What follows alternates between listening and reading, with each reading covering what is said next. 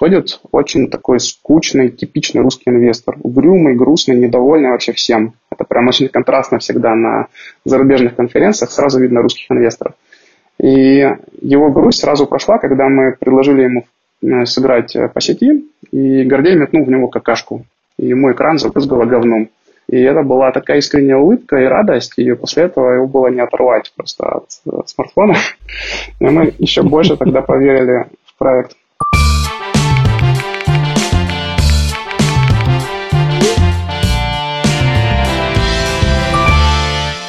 Всем привет и добро пожаловать в подкаст Subhub. Если вы не знаете, это такой классный подкаст, куда мы зовем гостей, и они рассказывают нам про свои мобильные приложения с подписками. В общем, бизнес-сторону. А с вами я, Никита Майданов, со мной Виталий Давыдов. Привет, привет. А еще мы делаем сервис Адапте. Это сервис, который позволяет в две строчки кода интегрировать подписки, в два клика запустить АБ-тесты, получать сразу большой буст к выручке за счет АБ-тестов и управлению подписками. В общем, делать вашу жизнь проще и богаче. А еще смотреть за метриками подписок.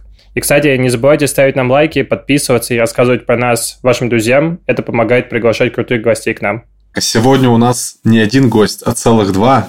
С нами в гостях Виталик и Оля Урбан, серийные предприниматели, создатели многих приложений, про которых вы наверняка слышали. Да, привет, ребят. Привет. Всем привет. Виталий, расскажи историю. Как ты решил заниматься приложениями? Какое было первое? Давай начнем с британки вообще, это самое интересное. Как ты туда попал? Я занимался продакшеном а, с 18 лет. У меня было такое микроагентство в Ростове-на-Дону.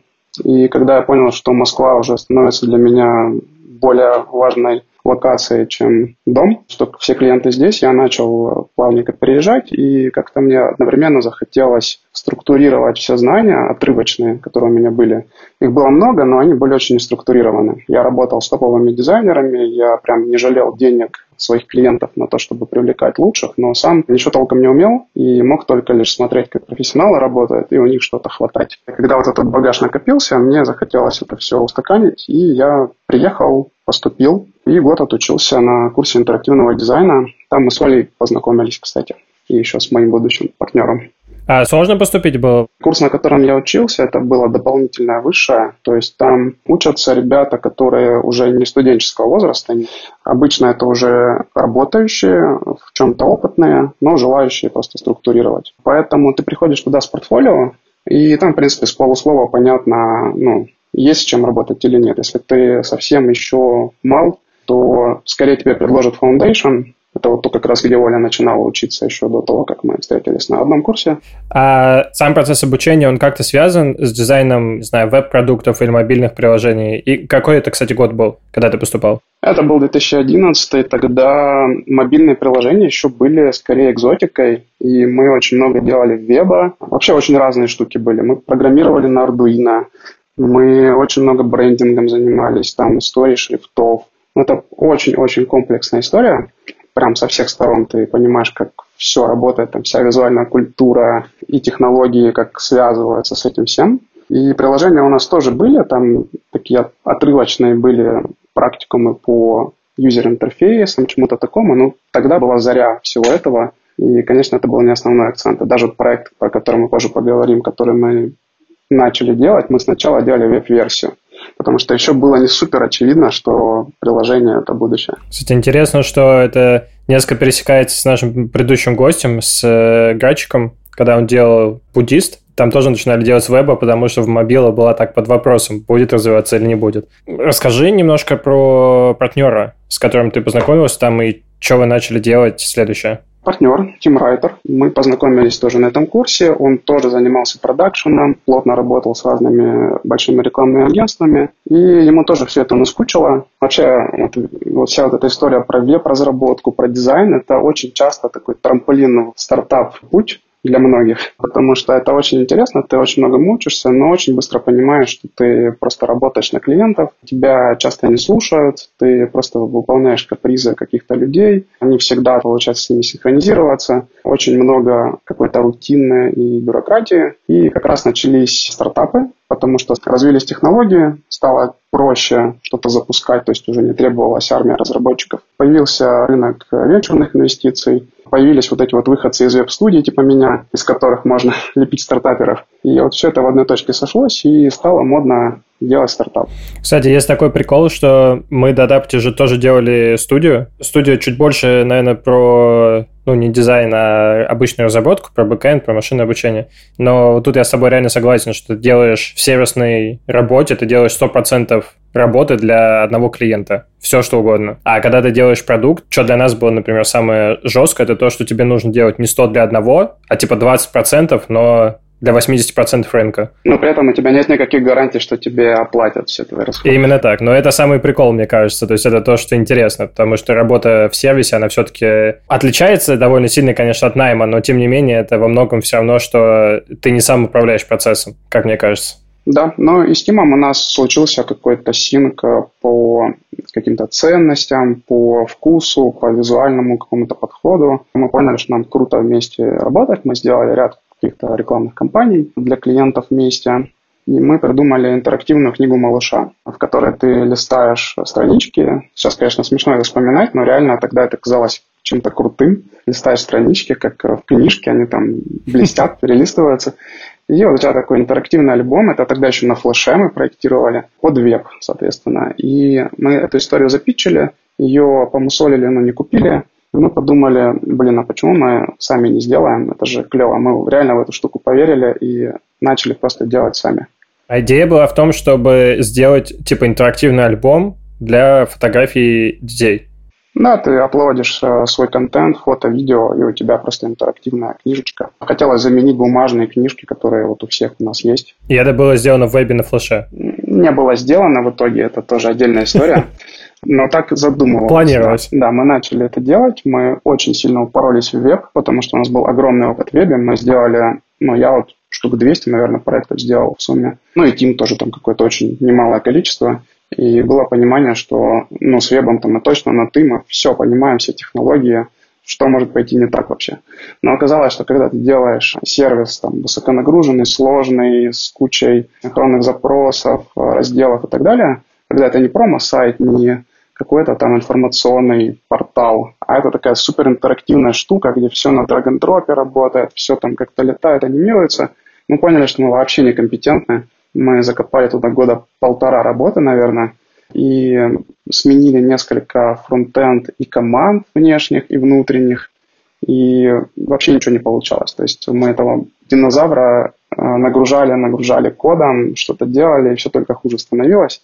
И все наши даты по запуску они провалились, а потом мы просто из интереса попробовали сделать приложение уже от отчаяния, мне кажется. И оно прям сразу, ну не то что полетело, но оно стало заметным. Оно прям в своем сегменте стало Best of Year by Apple мы взяли, оно получило кучу фичерингов по всему миру. Ну и тогда мы поняли, что вот надо сюда силы вкладывать. А какой это был год, когда April появилась? Это 13 или 14. Типа iOS 7? Да, кажется, уже была семерка. А сам проект, когда начинался, это был выпускной проект или просто, типа, вы решили делать? Абсолютно не связано, да. Хотя в британке все проекты настоящие, то есть как там все происходит, к тебе приходит там бренд-менеджер чая Липтон и говорит, нам нужна вот такая компания, или нам нужен рестайлинг, у нас там какая-то идея, и группа реализует это все. Там всегда все для клиентов. Но конкретно этот проект, я не помню уже почему, мы как-то даже его не выносили в то поле, мы как-то сами его делали, и были очень увлечены этим. Как назывался проект? Компания называлась Hello Baby. Сначала это было одноименное приложение Hello Baby, и несколько лет мы делали именно его. Туда мы все ресурсы вкладывали и вообще даже не думали, что может появиться какое-то еще другое приложение. И это как раз была наша самая большая ошибка, забегая вперед. Мы делали фактически суперап до того, как вообще суперапы появились, и кто-то вообще эту дорожку протоптал и объяснил пользователям, что так можно. То есть мы бесконечно нагружали фичами, просто бездумно. Мы знали, что мы можем делать очень крутые фичи, когда мы что-то делали, и это не приносило ни копейки, мы такие, ну, значит, надо больше фич, надо просто добавить еще вот это. И у нас в этом приложении была интерактивная лента малыша с видео, аудио, фото, с текстовыми заметками. Секунда в день у нас был сервис, где ты можешь снимать малыша по секунде в день, такие кругляшочки, как сейчас э, в Телеграме, и склеивать из этого таймлэпс в один клик. Интерактивные печатные альбомы. Э, самые крутые в мире, мне кажется, даже на сегодняшний момент по реализации потому что мы анализировали все моменты малыша. То есть ты когда загружаешь контент, ты можешь метки ставить, что это первый шаг, там, первый друг, первое слово. И мы все это анализировали и раскладывали весь твой контент по классной сетке и по специально задизайненным страничкам. То есть если какое-то событие про первый шаг малыша, то все оформление будет про вот это. Будет соответствующее. Там какие-нибудь персонажи будут делать первый шаг. Плюс у нас были измерения роста веса, это тоже все в альбоме отражалось. А синхронизация с весами не было? А, это тоже отдельная история. Да, реально были стартапы, которые делали девайсы для детей, ну, некоторые даже успешные, вроде бы американские. И мы начали с ними синхронизироваться, мы начали делать длинный roadmap того, как мы с ними плотно интегрируемся, они под нас сделали API. В общем, мы какие-то вот такие детали бесконечно уходили. С одной стороны, у нас не было вообще никаких конверсий платящих пользователей, все просто рушилось, мы жгли инвесторские деньги, но казалось, что надо больше фич, надо быть технологичными, классными. И вот это была самая большая ошибка. А в какой момент вы начали привлекать инвестиции? Да, мы начали с самого начала, потому что у нас не было ни копейки на этот проект. Мы сначала прошлись по там, ближайшим знакомым, удалось от ребят, с которыми мы взаимодействовали по продакшену, привлечь там какие-то ну, совсем копейки, но тем не менее тогда это было очень даже, кстати, это были там типа 2 миллиона рублей, ну какие-то супер небольшие деньги. А потом мы начали искать уже ангела или фонд на 500 тысяч долларов на сид раунд. И мы его нашли вообще удивительным способом. Тогда вообще не было понятно, как строить нетворк, как все это делать. Все вот эти истории с фри, все это зарождалось только. То есть некуда было пойти и вот прям понять, как надо. И мы просто задалбывали весь свой нетворк, всех своих знакомых, всем питчили, говорили, что вот мы делаем такую штуку, и собирали фидбэк. И оказалось, что один наш знакомый риэлтор недавно продал дорогую квартиру своему клиенту, и он нам сказал, слушайте, кажется, у человека есть деньги, может быть, он захочет инвестировать, давайте пообщаемся. И взял за это там какой-то небольшой сток в компании. Очень странным образом привлекли первые деньги неожиданным от э, бизнес-ангела, ну, который не то, что прям профессионально инвестирует, но иногда по настроению инвестирует. Как вы двинулись от суперапа, вы двинулись к отдельным приложениям или вы просто начали как-то тестировать и убирать лишние фичи? Что было дальше? А, дальше мы попали в бесконечный луп фандрейзинга, ну, уже от э, фондов и более таких институциональных ангелов. И мы рейзили деньги, жгли их, и параллельно нам понемножечку вправляли мозги. То есть люди уже более опытные, они нам говорили, что мы делаем не так.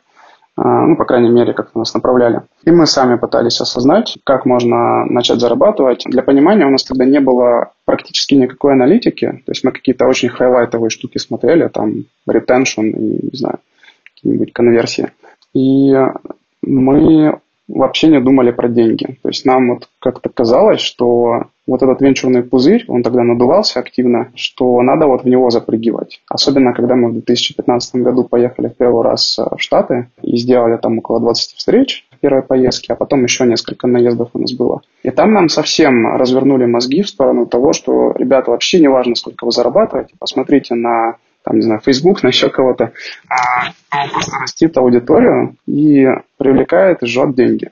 Делайте вот так. И нас это отбросило на, мне кажется, года на два, потому что мы перестали думать про деньги совсем и занимались именно каким-то хайпом, какими-то постами, виральностью, но не думали про экономику вообще.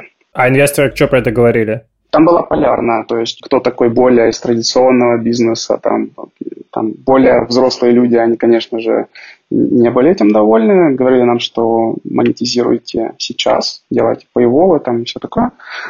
А, но те, кто больше из индустрии, они все-таки там колебались или иногда даже склонялись на сторону, что да, окей, можно еще поиграть в эту вечерную игру. То есть там не было понимания такого ни у нас, и кажется, что у инвесторов тоже не было. Вот такой был переходный период непростой. А, особенно когда стреляли разные там а, маскарады, призмы, вот такие проекты, очень хотелось верить в хайп. И в то, что можно потом просто проект дорого продать условному памперсу, и не нужно аудиторию сужать за счет того, что сервис будет платным. Вот. Но в итоге мы все-таки начали делать монетизацию, и в какой-то момент мы поняли, что ап дико перегружен, и когда мы уже начали какую-то аналитику хотя бы внедрять, мы увидели, что вот в этот наш бургер в меню просто люди вообще не заходят. И все, что там прекрасного есть, просто вообще никто про это не знает. А там основные вообще фичи были. Самые крутые, дорогие в разработке. И мы начали их выпиливать в отдельные апы появился ап э, Baby Snap, где ты снимаешь видосики секундные про малыша каждый день. И он развился, стал таким семейным чатиком. То есть ты снимаешь снэп, и под ним у тебя такой тред семейный. И фишка в том, что это внутри семьи остается. То есть это не постишь в Инстаграм или не в группу в WhatsApp, а у тебя прям семейное пространство такое безопасное. Появилось отдельное приложение для печатных альбомов вот тех самых. И самое главное, появился апчик про беременность, который потом стал основным. Hello Belly он называется, привет, животик. Он э, начал э, стрелять, потому что на этой стадии наиболее высокий engagement, потому что понятна боль, понятно страхи. У женщины во время беременности много страхов. Хочется как-то все систематизировать, понять, что с тобой все окей. И здесь очень понятная боль, поэтому это работает. Этот тапчик мы тоже потом очень сильно развили. Сейчас он тоже уже такой, ну не то, что нагруженный, но там очень много всего есть. Ну, там прям вот оптимально сейчас. Там есть и медитации для беременных, и списки покупок, и симптомы, и 3D-малыш. Можно посмотреть, какой он сейчас в 3D и много всего еще. Вот, и этот этап внезапно стал основным, и, в общем-то, остальные мы практически перестали как-то особо поддерживать, то есть мы их так понемножечку развивали, но в Халабеле все ресурсы пошли. И именно этот этап у нас заработал там первый миллион долларов. На самом деле, вот эта мысль, которую ты озвучил, она реально очень прикольная. В смысле, я тоже себя часто на таком ловлю, что хочется сделать все. Ну, типа, весь условно, ты работаешь в какой-то конкретной области, и тебе хочется в этой области, ну, типа, по максимуму покрыть всех клиентов, все их потребности, все запросы и так далее. Почему так происходит? Когда ты любишь то, что делаешь, ты погружаешься в это, ты живешь этим, ты видишь, сколько еще можно фич на, наплодить здесь. И это просто такая ментальная ловушка, и ты в нее сваливаешься. Кажется, что больше фич равно больше денег, больше успеха. На самом деле работает фокус, и можно больше успеха получить, имея одну фичу, грамотно проданную. У тебя вот в истории есть всего 10 экранов э, в iOS, там, в Android 8 а при этом есть первые три, которые пользователь видит. И у тебя вот это внимание, которое ты можешь получить, оно супер ограниченное. И вот тот месседж, который ты там доносишь, это и есть та боль, с которой ты работаешь. И все вот эти миллиард фич, они вообще не важны. Важна единственная, там, ну или две, максимум три основных, но все равно должна быть одна самая якорная, которая, в общем-то, призвана пользователю помочь. Следующий разумный вопрос. Как ее найти? Просто я общаюсь с большим количеством мобильных приложений, и я вижу, как люди пытаются, типа, на этапе седа строить, вот даже сейчас, суперапы. Прям реально жесткие прилы, особенно там в здоровье или еще где-то, они реально очень большие. Не все из них хорошо монетизируются, потому что продуктовая разработка съедает кучу денег, денег на маркетинг еще на что-то остается меньше и так далее. Как найти, что прет? Ну, суперап точно не попрет, когда нет э, огромного увесистого такого ядра аудитории, прям power юзеров. А, это про это уже все сказали большие ребята, там типа Сбербанка, Яндекса, которые делают суперапы и периодически выпускают какие-то там подкасты или материалы про это. Они все говорят, что вот только когда мы вот всю нишу уже заняли, вот все получили, вот теперь можно поиграть в суперап. Это точно не для стартапов. А, как найти главную фичу? Ну, она обычно очевидна. Вот в приложении Hello Baby а, там основная фича была это лента, конечно же, малыша с его контентом. Все остальное наслаивалось на нее. В приложении Hello Belly для беременных это тоже лента с советами. Советы на каждый день, написанные самыми крутыми экспертами, которых нас удалось найти, переведенные там на 7 языков. Они приходят пушом каждый день, то есть это основа уже для такого ретеншена ежедневного. Ты знаешь, что каждый день тебя ждет совет. При этом два совета в неделю, они ориентированы на пап, чтобы пап как-то тоже поддержать, потому что им тоже вообще-то страшновато приложении Baby Tips, которое мы уже позже запустили для родителей, там тоже основная лента с советами, там уже тысяча советов на первые три года жизни. А, там тоже есть звуки для засыпания, прививки, рецепты, но очевидно, что основная фича – это лента с советами, она тебя возвращает каждый день.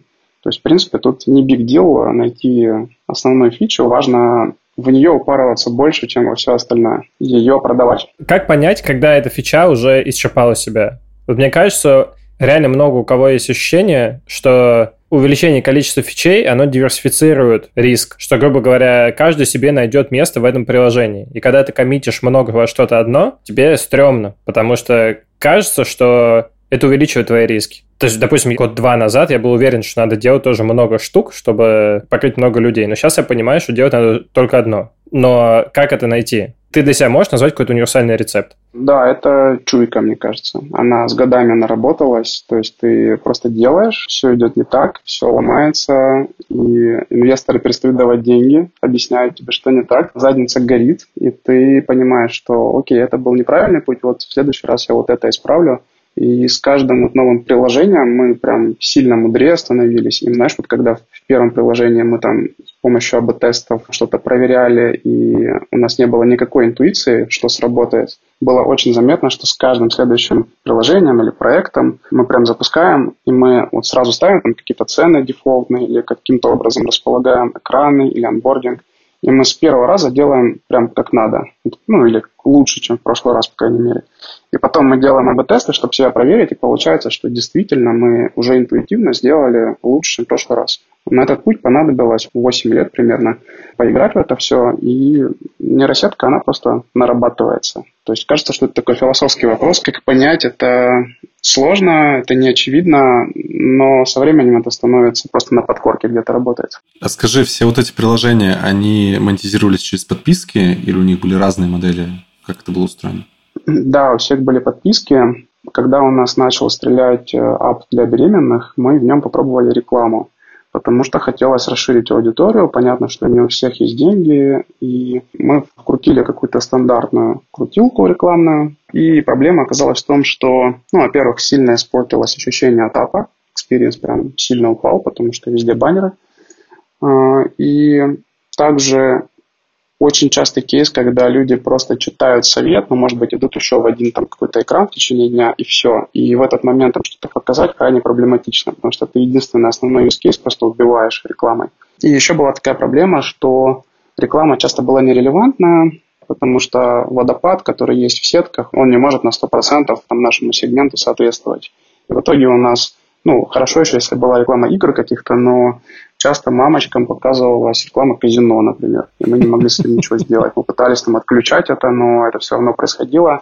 И мы отошли от этого, мы поняли, что мы свой продукт убиваем, но это не значит, что это было неправильно, просто мы вот сейчас, рефлексируя там уже назад, да, мне кажется, что мы не докрутили просто эту историю, потому что вот у вас были ребята из АМА недавно, и они там в те же годы примерно пошли по рекламному пути, но они эту историю дожали максимально.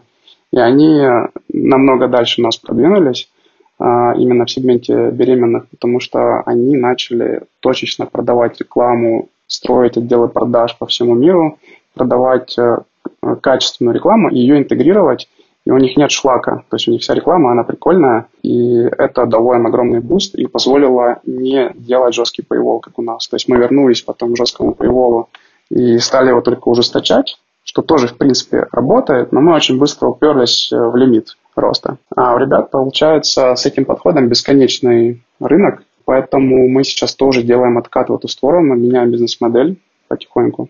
Почему у нас так много приложений для беременных?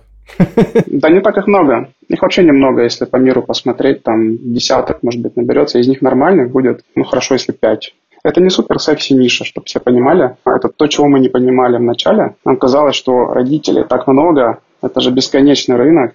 А оказалось, что основная боль, она как раз у беременных, а не у родителей. А беременность проходит быстро, обнаруживается она не на первом месяце, а позже, поэтому приходят к нам в среднем на пятом и уходят на девятом. И это такой сложный бизнес, то есть нужно очень четко попадать в боль пользователя, чтобы максимально получить с него профит за этот период, ну, экологично, естественно.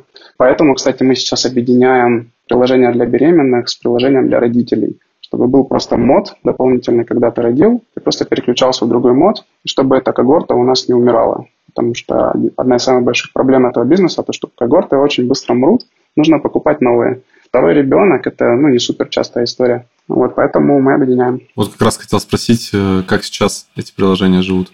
Они сейчас живут в зомби-моде, потому что год назад, даже полтора, когда началась пандемия, и одновременно с этим были выборы в США, и в Фейсбуке политики жгли огромные деньги на предвыборные кампании, а, наша экономика, которая держалась, прям еле-еле сходилась, сходилась, ну так вот прям на соплях держалась, она разъехалась. Мы успели заработать там первый миллион долларов, а привлекли там два за все годы. Ну и все. И она очень сильно разъехалась, CPI вырос там в несколько раз, и мы ничего не смогли с этим сделать. Мы тогда рейзили раунд, уже там почти зарейзили, но стало понятно, что мы сами перестаем в моменте верить в эту историю, нужно что-то переделать кардинально. И мы перестали его рейзить и собственно, сфокусировались временно на, на другом проекте. Но сейчас мы вернулись к этой истории. Наша команда, она все еще с нами, и мы пытаемся это переосмыслить.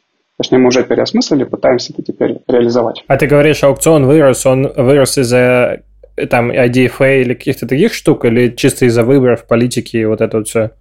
IDFA еще не было. Он испортился для нас, э, я думаю, что в первую очередь из-за пандемии, потому что там началась очень сильная чехарда с бюджетами, э, многие пошли в онлайн, какие-то бизнесы начали рушиться, но другие, наоборот, быстро расти. Игровики начали очень быстро расти, они начали очень жестко палить деньги. В общем, там тотальное перераспределение всего произошло. Алгоритмы Фейсбука очень сильно сходили с ума. То есть это прям стало для нас проблемой. А так как для почти любого стартапа вот в подобном B2C мобильном сегменте Facebook и его нетворк это основной канал, то все, мы были суперзависимы, и мы сломались в этот момент.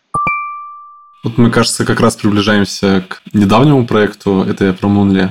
Я думаю, здесь вступит Оля. Расскажешь нам, как все начиналось, как ты пришла к Мунли? Оля – основатель Мунли, надо сказать и главный вдохновитель? Начиналось с того, что я видела, как Виталий делает свои стартапы, и это выглядело все очень интересно, и мне тоже захотелось что-то сделать. Я ходила в то время на женские круги пару-тройку лет назад, и меня очень э, вдохновлял этот путь э, раскрытия себя через инструменты медитации, через э, карты, через такую мудрость, э, которую женщины передают друг другу. У меня был такой переходный период из э, работы по найму арт-директором в компании Инова. Переходный период в то, что вот я начала делать мобильную игру казуальную, до сих пор еще не запустил, вот чуть позже буду запускать. И параллельно начала вот этот проект рисовать мобильное приложение Moonly, где лунный календарь есть, есть руны, аффирмации ежедневные, и чуть позже мы стали брать интервью, и на основе интервью с разными мастерами и практиками мы а, создавали контент, статьи, и позже появился раздел с медитациями и звуками для медитаций. Я сделала проект, который нужен был мне самой, и когда я его начала делать, мало кто меня поддерживал в этом. То есть был очень сложный период даже такого безденежья, когда я полностью меня Виталий поддерживал. И бросок доверия, что я могу сделать какой-то проект, который, возможно, будет прибыльным. И когда уже были готовы дизайны, неожиданным образом к нам стали приходить инвесторы через Виталия, потому что у меня не было нетворка в этой сфере, а один из инвесторов спросил, нет ли у тебя в поле приложения по астрологии. И такое внимание со стороны этих людей, оно сразу дало понять, что есть э, вероятность, что будет э, расти сильно Мунли. Вот, мы запустили на свои деньги приложение. Сколько это стоило? Ну, мне кажется, около полмиллиона. Рублей. Рублей, да. Важное уточнение. Да, да, да. Поскольку мы не платили дизайнеру, а наши разработчики не настолько доверяли Виталию и верили в меня, что они несколько месяцев работали просто долг, мы позже им заплатили. И, по сути, всю свою зарплату фрилансера я тратила на контент в основном, написание текстов. Я уточню, что дизайнера мы не платили, потому что мы сами делали дизайн. Да, дизайн я сама рисовала. То есть ты абсолютно всю первую версию сама нарисовала? Все баннеры, все экраны, все. Иллюстрации, все, все, все дизайны, абсолютно, да. Я больше 10 лет э, работаю дизайнером и арт-директором, поэтому мне это несложно было сделать. То есть ты работала в Инове, у тебя был сложный жизненный период, и ты такая, сделай-ка я эпчик. Мне кажется, это связано, честно, с психологией. Я в это время встретила психолога, и у меня начались сильные депрессии, меня вытащили из этого состояния, и у меня вот э, пошло такое раскрытие, распаковка и понимание, что я хочу на самом деле. И из этой точки доверия в то, что я могу делать и что мне нравится, и непонятно, э, будет ли это там успешно для других людей. Я просто пошла в этот путь внутрь себя, в доверии к тому, что я хочу делать. Э, конечно, у многих людей переход на этот период идет непросто, потому что ты оставляешь работу и не знаешь, э, сможешь ли ты стать предпринимателем. У нас получилось, процесс запуска попал на как раз карантин, и в это время я получила ключи от квартиры, которую долгое время ждала, и мы решили идти без инвесторов, продали квартиру и вот вложили в проект Поэтому у нас сейчас нет инвесторов, и мы очень рады, что мы свободно себя можем чувствовать и развивать проект, не оглядываясь ни на кого, без отчетов. Ну, это были совершенно небольшие деньги, там несколько миллионов рублей. Только что было 500 тысяч. Откуда взялись несколько миллионов рублей? Это уже на, на доработки пошло и на маркетинг начальный. То есть вначале мы сделали буквально там за 10 тысяч долларов первую версию, ну, совсем дешево. Это уже опыт сказался, мы стали очень Э, как лин стартап мыслить. И сделали первую версию и не постеснялись ее выложить сырой и прям ее начать монетизировать. Это был очень важный шифт для меня, как для предпринимателя, а, не бояться этого делать. А, и буквально вот я прям пошел в аукцион Фейсбука, прям сам как, как смог настроил там сети компании.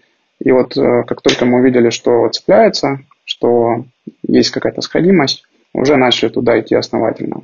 Ну и, в общем-то, с первой версии приложения было понятно, что Product Market Fit есть. Вот как говорит мой коуч, как понять, что Product Market Fit есть? Часто его спрашивают стартапер. Он говорит, никак, ты поймешь. Вот просто если он есть, ты вообще точно поймешь. И это то, что случилось с Мунли. Было очевидно, что у людей есть эта боль, потребность как-то работать со своим сознанием, и что нет нормальных инструментов для этого. Потому что те инструменты, которые были на рынке, а особенно эзотерические какие-то штуки, особенно все, что около астрологии, оно крайне печально выглядело, потому что это делают люди обычно без продуктового бэкграунда, без дизайнерского бэкграунда. И мы решили ну, задизраптить именно с этой стороны, сделать, во-первых, по-светски, чтобы любой человек э, мог это использовать как простые, понятные ежедневные инструменты, и чтобы это выглядело приемлемо и стильно. Давайте посчитаем деньги. Вот это важный момент. Потому что Bootstrap проект всегда хочется понять, где, где деньги. Вот первая версия 500к. Да. Дизайн стоит 0. Да. А все остальное это разработка. Разработка, да. Э, сюда включаются деньги аукциона Facebook, э, рекламы, которую пролили? В эти деньги нет, это уже следующее. Как быстро купились эти 500 тысяч? Слушай, ну там сначала было такое балансирование с нулевым ROAS, но даже нулевой ROAS на старте это уже супер успех. Поэтому, насколько я помню, месяца 4 мы были в таком состоянии, что вот у нас сейчас вроде все нормально, поэтому мы делаем дальше остальные фичи, дальше все полируем, и как раз остальные деньги на это ушли. А, и часть денег осталась на, на Facebook.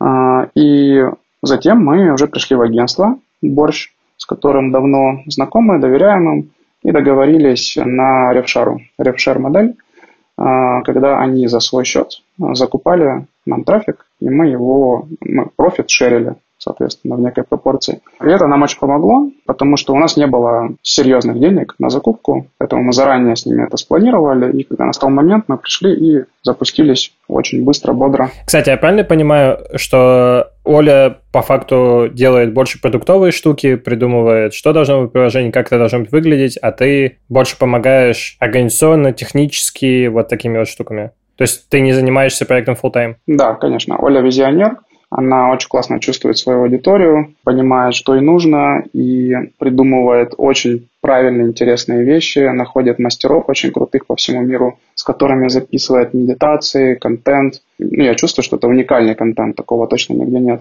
А моя задача помочь это все на какие-то бизнес-рельсы посадить, не уйти в альтруизм, сделать достаточно мягкую, достаточно жесткую монетизацию, чтобы все это работало, чтобы все было сбалансировано, legal вопросы решить, э, там, американская компания, эти юристы все, стоки, налоги. А с этим семья помог, потому что был бэкграунд, и мне очень понятно было, с каких кирпичиков это все собрать. Когда делаешь это во второй-третий раз, это супер легко.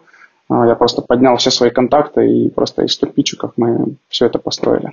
Давай к деньгам вернемся. Идет первые 4 месяца, значит, э, сделали прилу. Как долго прилу вообще делали по дизайнам? Довольно быстро, ну, пару месяцев. Это только iOS? Ну, сначала вообще был только iOS. Мы Android начали с лагом месяцев 8, наверное.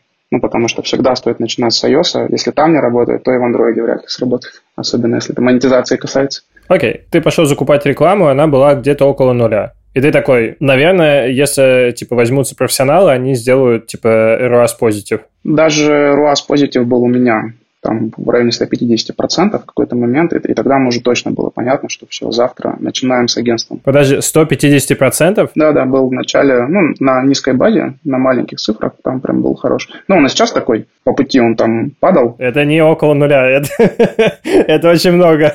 Через несколько месяцев это было уже где-то 150. Ну, периодами, знаешь, там очень волатильно это все было, но однозначно было понятно, что история стоящая, она работает. Ну да, норм. Мне кажется, вот это на самом деле ключ к тому, чтобы сделать любую прилу. То есть, если ты коммитишь в какую-то одну штуку, делаешь свой прототип, проливаешь трафло и видишь хорошую цифру, значит, работает. Да, и, скорее всего, дизайн не важен. Если ты попадаешь в боль и закрываешь ее качественно, э, то дизайн очень сильно вторичен. Но для нас он был важен просто потому, что мы дизраптили сегмент за счет дизайна. Поэтому мы все равно сделали некий достаточно клевый уровень дизайна. То есть мы понимали, где вот эта планка, где мы делаем уже все равно на голову выше сегмента, но все еще там в 10 раз хуже, чем мы бы хотели. И этого будет достаточно. И вот с этим уровнем продукта мы вышли. А сейчас, э, буквально там месяц назад, мы э, закончили редизайн, и сейчас его внедряем уже там за много денег от супер классных дизайнеров, покруче нас, которые прям очень красиво все сделали, и теперь а будет ну, совсем круто выглядеть через несколько месяцев. А на какую аудиторию вы целились? То есть вы сразу на США запускали это или... Да, только США, в основном женщины. Ну, мы тестили мужчин, они, в принципе, тоже пользуются но поняли, что ядро это женщины, поэтому женщины США. Прошло 4 месяца, там Прио что-то там сделали, в общем, стало получше. Ты пришел к паблишеру, к агентству. Что надо сказать, что надо показать, чтобы убедить агентство, чтобы они работали с собой по ревшаре. Спойлер, потому что обычно агентства работают за фикс. Я им показываю амплитуду, iTunes, Facebook, и они сами предлагают поработать. Даже это, кстати, так было, что мы с ними обсуждали другой проект, какие-то текущие дела по другому проекту. По нескольким проектам с ними работаем, они меня хорошо знают. И они сами предложили, и, в общем-то, мы, мы начали, мы уже были готовы морально, но они сами предложили потому что они видели, мы как-то делились э, циферками, мнениями, так просто в неформальной обстановке. А есть какая-то одна самая главная цифра, которая, типа, вот если она такая, то прям все ок. Вот когда ты идешь работать по решаре с паблишем, с агентством.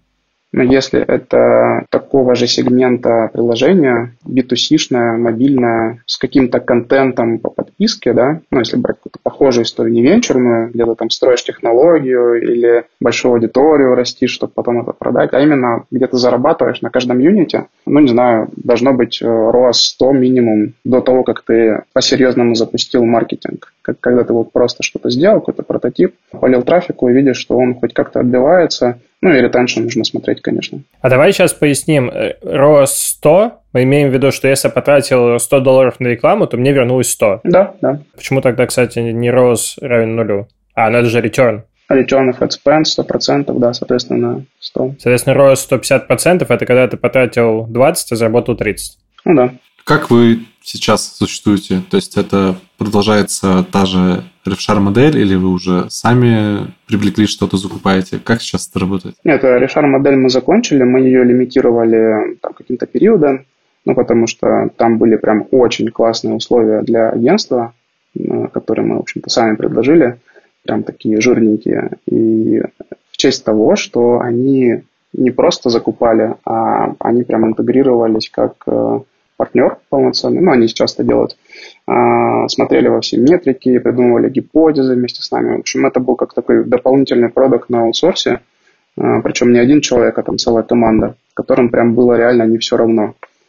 А, но эта история была лимитирована, и в какой-то момент мы пришли к обычной агентской комиссии. И сейчас э, комиссия у ребят там побольше, чем это в среднем по рынку, но опять же они врываются прям полноценно во все процессы и метрики. Вы привлекали на этот проект инвестиции еще? Нет, мы хотим вообще не привлекать по возможности. Мы привлечем в одном случае, если увидим, знаете, вот эта классическая дилемма стартапера и венчурного рынка, когда ты видишь, что есть какие-то другие большие игроки, похожие, и они рейзят много денег, и они начинают просто неадекватное количество денег полить в аукционах, и они тебя просто душат своим присутствием и убивают. Тогда да, чтобы не потерять бизнес, возможно, нам придется привлекать инвестиции. Но если все будет идти примерно вот так, как сейчас, мы бы хотели не привлекать, потому что это дает полную свободу. Плюс это такой очень тонкий бизнес, нужно очень тонко чувствовать свою аудиторию, и любое внешнее воздействие на Олю, я знаю, что будет на ее вижен влиять и искажать его. Потому что, например, вот мы э, с одним очень крутым адвайзером хотели договориться, и прям нам бы его помощь очень пригодилась, он очень круто шарит во всем. Но когда мы вникали в детали, оказывалось, что он не понимает эту аудиторию, этот сегмент, ну прям не чувствует. И это прям очень сильно искажало. И мы отказались от этой идеи. Вспомнил, как мы сидели в кафе в Питере, и я Оле объяснял, как происходит процесс придумывания фичей для Moodle. Это хороший был момент. А какие дальше планы? Ну, наверное, не хотите больше фичей по накопленному опыту, а как-то дорабатывать то, что есть, улучшать больше контента? Мы очень органично развиваемся. Мне кажется, не так, как многие компании. У нас э, нет такого, что вот мы сидим и из головы что-то придумываем есть я из поля что-то считываю, что-то из э, отзывов пользователей, что-то, что я просто знаю, что хотела бы сама сделать для себя, а что-то мне мастера, вот, с которыми мы общаемся, присылают. Мне э, позвонила одна женщина и сказала, вот, мне идет информация, что вам нужно сделать раздел Таро. И я нашла мастера, мы сейчас э, всей нашей командой женской обучаемся уже несколько месяцев, чтобы понимать глубоко, что это такое, и мы чуть позже запустим этот раздел. Это все духовные инструменты, и неважно, как они выглядят, Важно, что мы в это вкладываем. И планов очень много. Мы параллельно делаем концерты благотворительные, сейчас снимаем фильм. Я живу в разных местах э, со съемочной командой по лесам и находим мастеров, которые кто-то чайные церемонии в лесу проводит, кто-то строит э, дома будущего экологические, э, которые легко собирать и разбирать. Нам интересно это направление людей, которые учатся быть ближе к гармонии к себе и к гармонии с природой интегрироваться. И вот эти идеи мы распространяем абсолютно на любых там, творческих уровнях, на каких только можем. И, допустим, съемки фильма, они просто приходят в поле и начинают это делать. И я не готова э, к такому тоже, я учусь все время в моменте, поэтому здесь э, мы и продукт развиваем, параллельно делаем э, разные интересные штуки, которые потом также интегрируем как какие-то уникальные ивенты в продукт, и это нравится людям. Мы видим большой отклик и благодарность. Люди пишут, что это меняет их жизнь.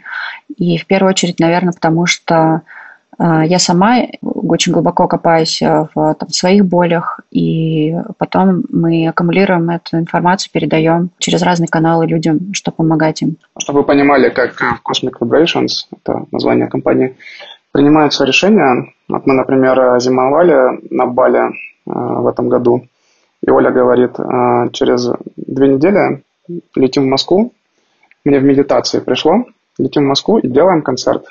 И ты будешь диджеить, а я еще не умел диджеить на тот момент, сказала, научишься. А, мы берем самых крутых музыкантов, снимаем большой зал, а, делаем офигительную трансляцию прям по высшему разряду с группой операторов там, из 20 человек, с кучей оборудования. И вот все это проводим, и это нужно людям, это понравится пользователям, и это даст какой-то выхлоп.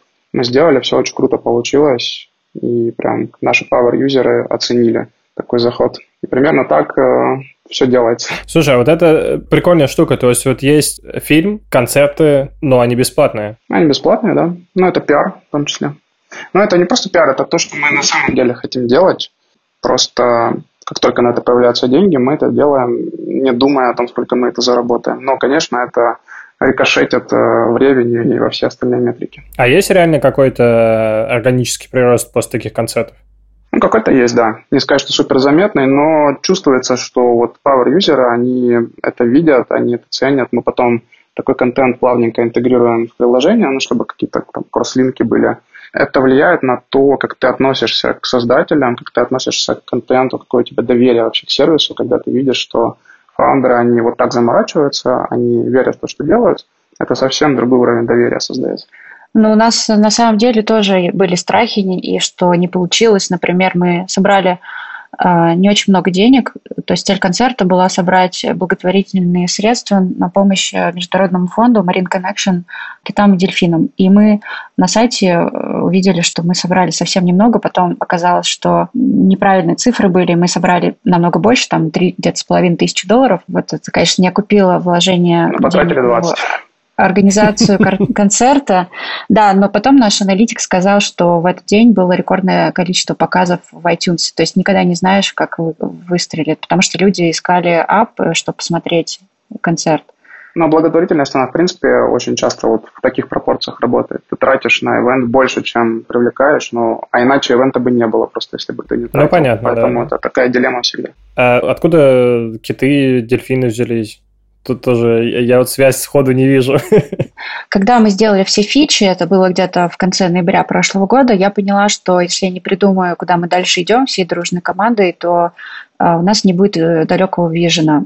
И я начала придумывать разные направления, там и рецепты вегетарианские или какие-то полезные, и библиотека мантр, и еще много чего. И вот одно из направлений я придумала – это благотворительные проекты мы сначала стали смотреть в сторону экологических проектов, чтобы поддержать какие-то стартапы, которые, например, из там, ресайклинга делают свою продукцию. Поняли, что это сложно все, даже хотели аналитику заказывать, было дорого, и мы почувствовали, что это не наш путь. И вот находясь на Бали, мне подруга закидывает идею, а почему бы китам и дельфинам не помочь.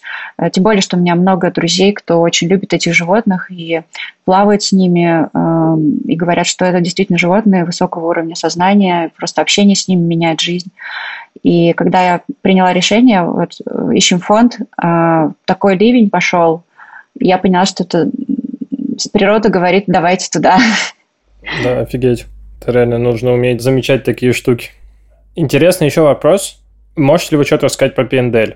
Но интересно цифренно, как устроена сейчас экономика? Ну, давай, не знаю, с ревеню начнем. Сейчас это порядка 200 тысяч долларов в месяц. Хотим до конца года сделать 500. Пока что все идет по плану. Ну, не считая вот истории с IDFA. Она, конечно, подпортила планы всем. Очень приходится много разных костылей, каких-то решений городить. Но в целом идем по плану. И экономика положительная на каждого юнита с первого месяца. С первого месяца? С первого месяца, конечно, да. На iOS. В Android там когда в ноль, когда там небольшой плюс. Недавно был спад, но сейчас опять в ноль. Мы, в принципе, можем скейлиться за счет э, денег от Bravo Capital, который дает факторинг, к которым мы подключены. Пока что хватает своей оборотки. Сколько тратите на рекламу? По-разному, 50-70 тысяч в месяц обычно долларов. Э, ну вот в этом месяце я надеюсь, что достигнем там 130-150 спонда. То есть у нас как, какой э, критерий? Нам важно, чтобы окупалось в плюс сразу с первого месяца. И в этом случае мы скейлим. Поэтому я говорю о расходах в позитивном ключе. Надеюсь, что они вырастут. Да. То есть вы с 50 делаете 4, 200? Э, ну, 7, скорее 70, да. 70. Ну, это, конечно, охренеть. Ну, там большая база же докатов. Да, да, да, я понимаю. Но все равно это как бы... Больше 30 тысяч э, пользователей платят просто уже давно. То есть это мы не только с этой когорты делаем, а со всех предыдущих в том числе. Да, да, да, я понимаю. Но в среднем, если ты берешь э, месяц или там раз, то цифры очень большие получаются. Угу. Как сделать следующий шаг? Если вы увеличите спенд, не факт, что выручка вырастет даже линейно. То есть она теоретически может расти там значительно медленнее или вообще mm перестать расти. Что делать дальше?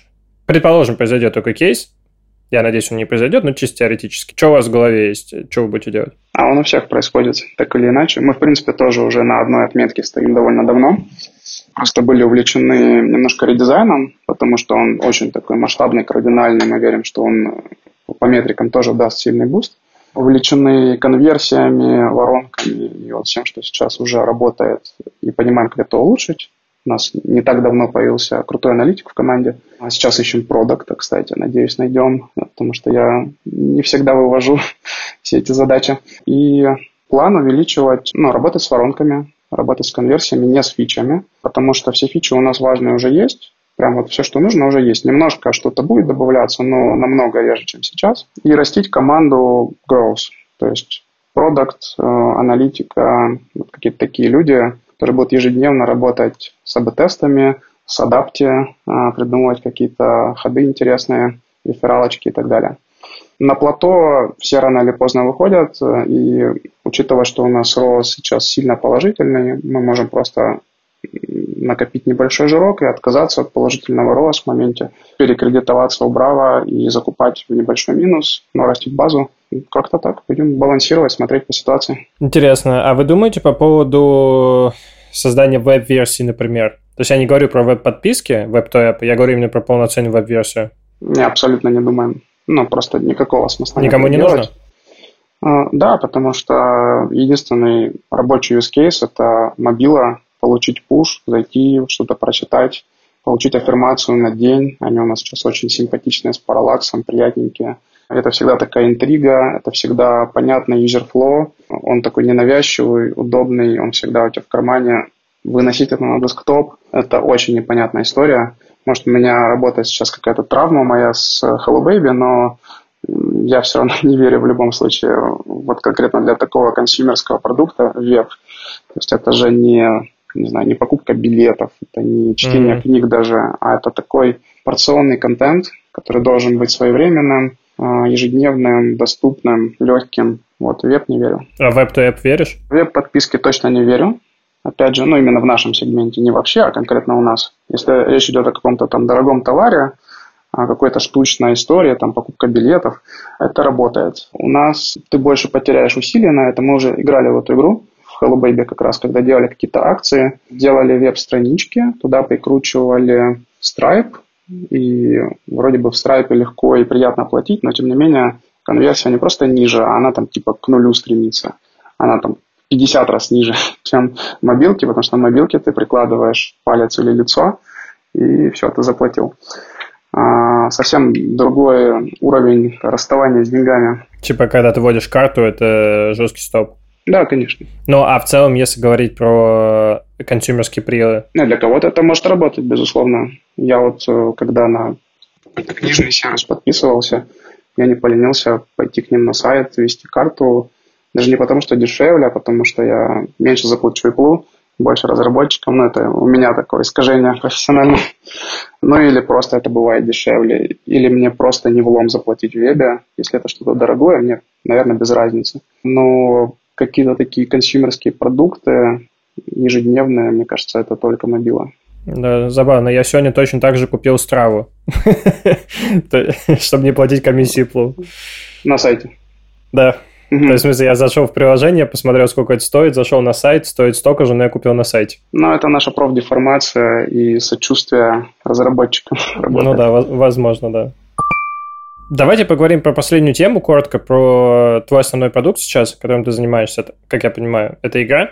Да. Пару слов, как ты пришел к игре после приложений? Есть ли тут инвестиции или нет?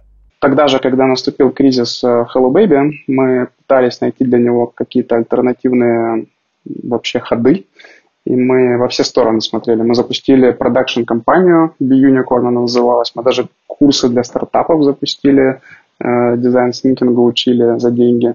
А, ну, просто чтобы поддержать штаны на самом деле. И мы поехали с Тимом, с моим партнером, на конференцию Celebrity Connected в LA. А, и там история такая, что 100 знаменитостей, ну, таких не супер прям первого эшелона, но знаменитостей, они встречаются со стартапами и ищут какую-то коллабу. Ну, в основном это что-то типа я там у себя в Инстаграме как-то прорекламирую, стану лицом бренда, что-то такое. Мы туда приехали с Hello Baby, он там вообще никому не зашел, но мы увидели, что ну, как-то почувствовали, что туда могла бы зайти игра, и нам, в принципе, интересно было попробовать сделать игру. И тут как раз наш товарищ Гордей, который один из самых известных и дорогих иллюстраторов в мире, а мы с ним познакомились, когда серфили на Бали, он нас учил йоге, в общем, просто познакомились, не на стартаперской теме вообще. Надо сказать, что Гордей – это фамилия. Гордеев. Да. Это важно. А Гордей – это его псевдоним. Да, и он уже на тот момент сделал небольшое приложение, заработал там несколько сотен тысяч долларов на нем. Ну, это был там инди, инди такой проект, а, без инвестиций, без команды. А, и он был готов сделать что-то большое. И он с нами просто этим поделился, спросил совета. И он уже почти взял деньги у каких-то там мутных э, криптовалютчиков непонятных. В общем, он, уже было очевидно, что вот он сейчас пойдет по очень скользкой тропинке, сделает кучу ошибок, привлечет деньги от неправильных людей, размоет э, долю и так далее. И мы как-то в это вписались, прыгнули как бездевы сначала. Мы предложили быть э, бездевами, менеджерами, в общем, закрыть все вопросы, в которых он не понимает, legal вопросы и так далее. А, ну и постепенно мы начали плотнее э, внедряться, и сейчас мы уже полноценные кофаундеры и делаем все. То есть я, например, за маркетинг отвечаю, за аналитику, Тим отвечает за бездев, за инвестиции. Ну, инвестиции мы все вместе делаем, окей. А, в общем, распределили роли и начали делать большую историю. Игра – это реально большая история с очень отложенным выхлопом, а, очень такая непредсказуемая, очень много здесь э, hit or miss. Ты всегда вот, вот все эти три года, что мы делаем игру, я чувствую, что это hit or miss, потому что ты никак, никогда до конца не понимаешь, в какой момент и как и что выстрелят. А, ты всегда идешь вслепую. Это не как с приложениями, когда ты запустил фичу кривую, а, как-то там полил трафик, понял примерно, что работает. Да, в игре ты тоже итерируешь, запускаешь билды, тестируешь, но ты все равно слеп. Ты очень сильно полагаешься на свой gut feeling. Давайте, кстати, про саму игру пару слов. Да? Это игра про детей против зомби в постапокалипсисе. Идея в том, что это не обычная PvP-PvE игра, а дети могут делать подлянки друг другу, но не могут друг друга убивать. Они могут друг другу только мешать собирать пончики, а пончики – это цель игры. Это самое важное в постапокалипсисе для детей. И они могут убивать только зомби. И вот на этой механике перков э, строится как раз уникальная механика. Игра называется Kids vs. Zombies.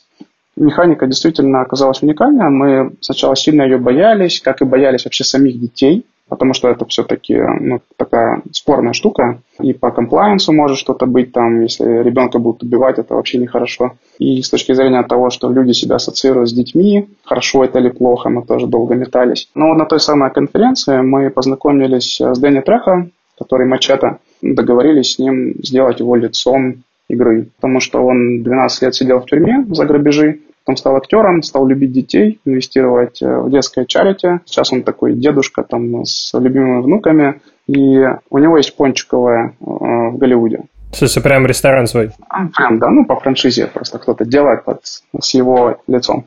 Вот, и это все как-то сложилось в единую концепцию. Так у нас появились и дети, и пончики, и постапокалипсис, потому что там, как всегда в Голливуде, там бомжи вокруг этой пончиковой колятся героином. Ну, в общем, все как-то идеально сошлось. И мы очень много итерировали, и вот, к слову, о Feeling в январе этого года у нас уже должен был быть релиз. И спустя два года разработки, очень сложно, дорогой, 30 человек работают все это время. И в последний момент вот Гордей просто почувствовал, что персонажи, которых мы сделали, которые не уникальные, а просто это дети с разными скинами, что это не сработает что все накроется, если мы сейчас вот такой релиз сделаем, а мы помним hit or miss, э, в игре нет второго шанса. Если ты выходишь в глобал и проваливаешься, то ты провалился. А, и мы переделали вообще все за несколько месяцев. Буквально за 4 месяца мы перефигачили всю игру и сделали уникальных персонажей, каждый со своей историей, со своими обилками, и ты теперь прокачиваешь не просто абстрактного ребенка, а конкретного персонажа, которого ты прям любишь, ассоциируешь себя с ним. У них у всех характеры. Там один за Соня, он там любит поспать, у него подушка, антидепрессанты. Другой там, у него раздвоение личности, он живет внутри акулы, и он говорит то голосом мальчика, то голосом акулы, и они там друг с другом как-то общаются, у него такие субличности вылазят. А, и вот таких приколов мы очень много наградили в игре. А, и идея игры в том, что ну, такая философская идея в том, что все взрослые, они зомби, и они живут в своих паттернах и программах, и только будучи ребенком, ты можешь все это отпустить и жить э, по-настоящему, дурачиться, кидаться какашками, замораживать там кого-то, то есть какие-то прям глупости творить, полную дичь. Это то, что мы хотим донести, и это очень круто сработало. Я помню конференцию в Берлине пару лет назад, где мы очередной раунд рейзили, у нас там много раундов было, и подходит очень такой скучный, типичный русский инвестор. Угрюмый, грустный, недовольный вообще всем. Это прям очень контрастно всегда на зарубежных конференциях, сразу видно русских инвесторов. И его грусть сразу прошла, когда мы предложили ему сыграть по сети, и Гордей метнул в него какашку. И ему экран забрызгало говном. И это была такая искренняя улыбка и радость, и после этого его было не оторвать просто от, от смартфона. И мы еще больше тогда поверили в проект. Дорого стоит сделать игру? Игру нашего жанра, э, шутер, у нас э, шутер в 2D, но выглядит как 3D. Это, кстати, довольно такое уникальное явление, подход, я бы сказал, позволяет много денег сэкономить на продакшене. Стоит, ну вот сейчас мы уже сожгли 2 миллиона долларов за 3 года, что, в принципе, очень экономно. Шесть. По меркам, э, ну, если взять зарубежные проекты аналогичные, это это просто копейки. Ну, потому что у нас команда в Питере, и мы стоим не как команда в LA. А. Вот, и сейчас мы raise им еще два, чтобы все это запустить глобально уже. Сейчас мы в soft launch е только в Украине и в Early Access в остальном мире. Мы уже хороших метрик достигли, принципе, везде. У нас там конверсия в платеж даже 4% в Штатах, при том, что магазина еще нет. По факту есть только там промоуферы. То есть уже есть все метрики успеха. Uh, уже очевидно, что все для успеха есть, если мы где-то сейчас жестко не налажаем, все будет хорошо. Рейзим еще денег на глобальный скейл и на маркетинг. Охренеть. Игру делать дорого, да. Потому что когда ты делаешь реал-тайм э, шутер, э, где у тебя люди играют по сети, э, ну, мультиплеер это, это очень сложная история технически. Мы хантили с огромным трудом очень крутых людей, прям нашкребывали их из других компаний, Э, с большим опытом, у нас нереальный CTO, и остальная команда, в принципе, тоже нереальная. И я просто поражаюсь вообще тому, что они творят, как они в этом всем разбираются, то, как работает э, сюрреализация геймплея в мультиплеере, это просто какая-то вообще метафизика. Я вообще не понимаю, как все это работает и просто восхищаюсь. Это очень сложно, очень дорого. Но зато, сделав эту игру, мы сможем эти все технологии переиспользовать у себя же. И мы, в принципе, вот все деньги, которые рейзим, а, мы их raise им не в игру, не в title, а в студию, которая строит вот эту вселенную детей против зомби. Эта вселенная, она может э, иметь много разных title ов разных жанров. Даже у нас там в презентации есть слайд про то, что это может быть сериал на Netflix, мы там даже уже набросали, как это может быть, потому что с этим IP можно работать уже далеко за пределами игры. А какие-нибудь Apple Arcade не выходили на вас? Как это вообще устроено с такими сервисами? Ну, я не знаю точно, но у нас ощущение, что Apple Arcade это все-таки кладбище проектов. А, то есть те, кто не смог сами свести экономику на подписках, на покупках, они идут туда. Ну, потому что там, ну, точно много не заработаешь. Это прикольная инди-история, но прям вот если ты чувствуешь успех на нормальной полноценной экономике, приближающейся, ну, я бы туда не шел. Хотел спросить, какие дальше планы? То есть вообще нравится ли вам рынок мобилок? Видите ли вы перспективу вообще в дальнейшем? Или, может быть, хотите смотреть на какие-нибудь там новые технологии, там, не знаю, VR, AR, что-нибудь такое? Или пока полностью сфокусированы на мобильном рынке? А, знаешь, меня очень будоражит история с AR. С VR вообще нет, а с AR, да, мне кажется, там точно будущее. Но там кто-то типа Apple должен прийти и задизраптить. Но я уже так ментально готовлюсь к тому, что это будет целый новый мир, будут очень крутые продукты, будет прям интересно.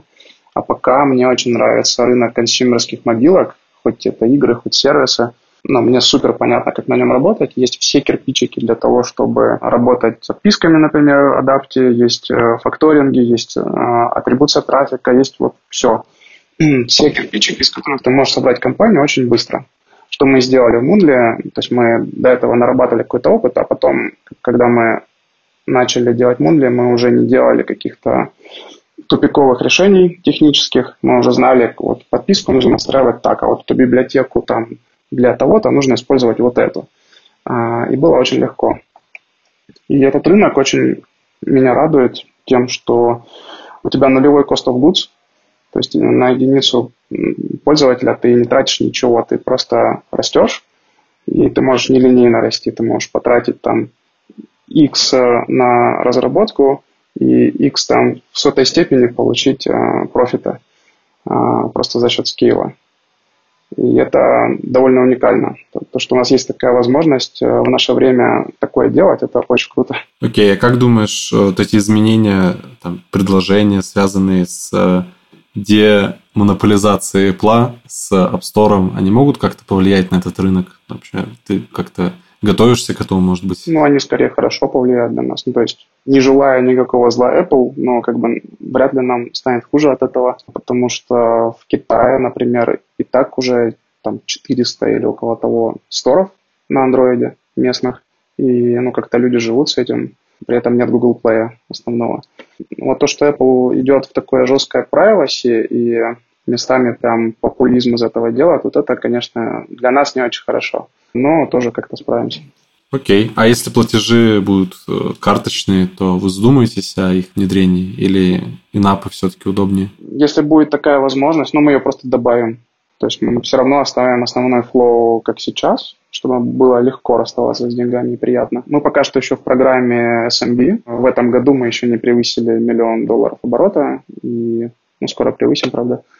Mm-hmm. А, ну, будет не 15, а 30 процентов у нас. Это, в принципе, адекватная плата за все, что сделал Apple в плане приучения людей к тому, чтобы платить. Это огромная работа, огромный шит сознания, и на андроиде такого даже близко нет. Поэтому, в принципе, не жалко даже эти деньги платить. Что ж, остается только пожелать успехов ребятам с э, Спасибо. проектами. Спасибо. Ждем обновлений Moonly, ждем релиза игры. Хочется тоже кидаться, чем бы то ни было, онлайн. Релиз игры уже скоро, да, осенью. Спасибо, ребят. Пока-пока.